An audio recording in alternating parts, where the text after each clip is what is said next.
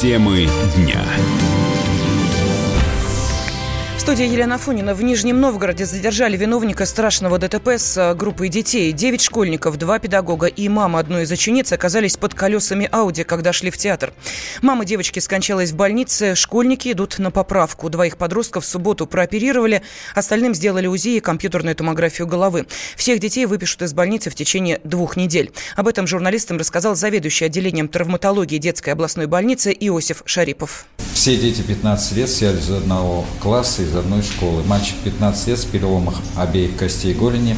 В настоящее время ему выполнены все необходимые манипуляции, оперативное лечение, переведен в отделение интенсивной терапии. Второй ребенок с обширной раной бедра тоже оперативное вмешательство уже закончено, он уже находится в отделении. И что касается общего состояния всех детей – крайне тяжелых и очень тяжелых детей нет.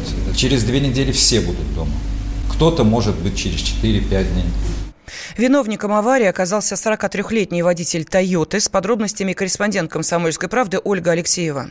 Жуткая авария произошла в районе дома номер 152. Водитель «Тойоты», выезжая с прилегающей территории, устроил массовое ДТП, после которого один из автомобилей вылетел на тротуар. Там в этот момент находилась группа девятиклассников, которые шли в театр юного зрителя. По предварительным данным, за рулем иномарки находился 43-летний Виктор Пельганов, сын бывшего генерал-майора юстиции Александра Пельганова. Ранее мужчина уже был лишен водительских прав за пьянство, но срок лишения истек. На этот раз он, вероятно, тоже был не трезв, поскольку от медицинского освидетельствования отказался. В результате аварии аварии пострадали двое взрослых и девять школьников. Все они были доставлены в больницу. Троим ребятам потребовалась хирургическая помощь, но сейчас их жизни ничто не угрожает. Уже через две недели они смогут оказаться дома.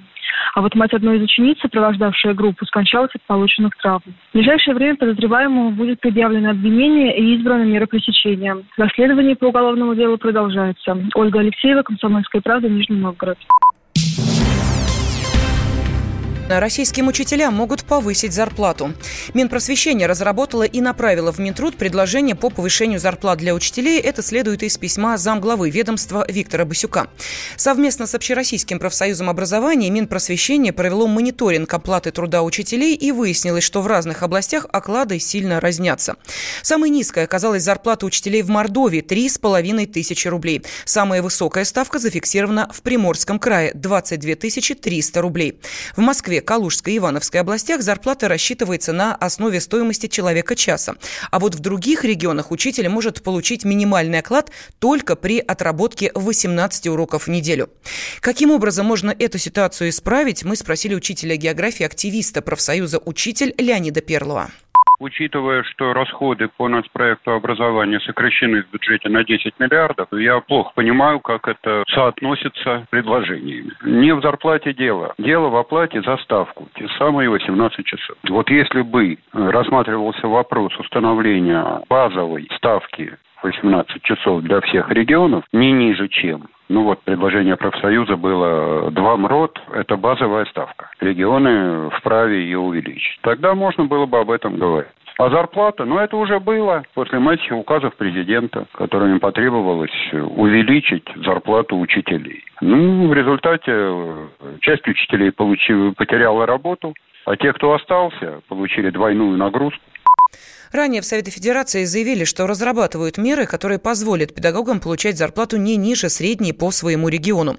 Вопрос выравнивания зарплат во всех регионах Верхняя палата парламента не обсуждала. США признали отставание от России в разработке гиперзвукового оружия. С таким заявлением выступил глава Пентагона Марк Эспер на форуме безопасности в Калифорнии. Он сказал, что США несколько лет назад взяли паузу в этой области и теперь оказались в роли догоняющего. По его словам, Америка сегодня вкладывает каждый доллар, который только может, чтобы достичь преимущества в этой сфере. Удастся ли это, рассуждает военный обозреватель комсомольской правды Виктор Баранец.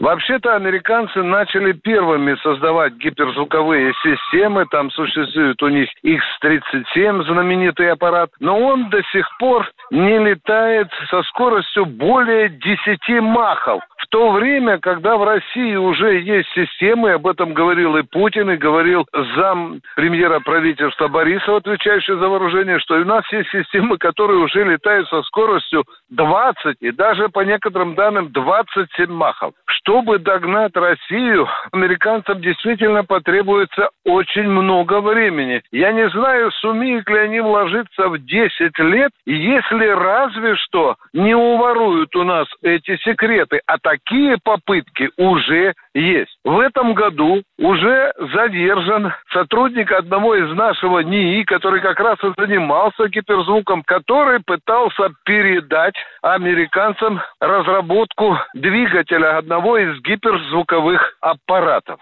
Но здесь еще появляется и новый момент. Доносятся слухи, что американцы хотят припарковать наши гиперзвуковые системы к межконтинентальным баллистическим ракетам и таким образом запихнуть в этот договор и наши гиперзвуковые системы. Ну, я не думаю, что Россия пойдет на это, скорее всего, что российская сторона потребует, конечно, это американцев определенные компенсации в развитии тех или иных видов вооружений. Виктор Баранец, Радио «Комсомольская правда», Москва. Российские фигуристки заняли весь пьедестал в финале Гран-при. Ученицы Этери Тутберидзе произвели фурор на соревнованиях в Турине. Алена Косторная, Анна Щербакова и Александра Трусова взяли золото, серебро и бронзу соответственно. Однако на церемонии награждения все втроем принялись кусать цветы вместо медалей. Во время традиционного позирования с флагом России Александра Трусова вывела на лед свою собачку Тину, которая оказалась одета в костюм, очень похожий на платье хозяйки. Но самое примечательное – это, конечно, сами выступления, а точнее их технические техническая часть. В финале Гран-при Алена Косторная побила мировой рекорд по сумме баллов за все программы. Предыдущий принадлежал другой россиянке Александре Трусовой, которая на этих соревнованиях тоже не подвела. Она впервые в женском катании исполнила четверной флип. Надолго ли этот триумф, рассуждает спортивный обозреватель Андрей Вдовин. Мы с вами становимся свидетелями, как фигурное катание, прежде всего женское фигурное катание, становится все более жестким и жестоким видом спорта. И вчерашняя олимпийская чемпионка Загитова а, уже проигрывает самый важный старт сезона, э, причем э, делает это с оглушительным треском. И что мы видим? Мы видим, что э, те самые чемпионки, которые приходят на смену признанным лидерам, выдерживают только сезон, максимум два. И после этого в 17-18 лет, по сути, вынуждены уходить на пенсию те самые девчонки, которые сейчас победили за Гитову, они, э, их век тоже, скорее всего, будет не, так, не такой долгий в большом спорте. И велика вероятность, что те, кто сейчас за Гитову победил, не дотянут до Олимпийских игр. И, в общем-то, в этом, наверное, и э, заключается сейчас основная трагедия женского фигурного катания. Андрей Вдовин, Комсомольская правда, Москва.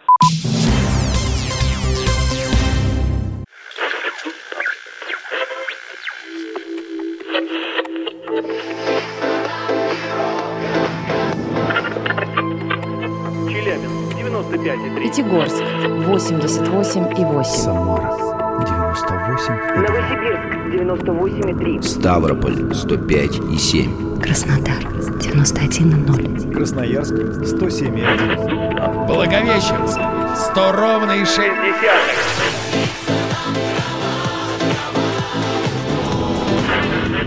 Санкт-Петербург 92,0. Москва 97,2.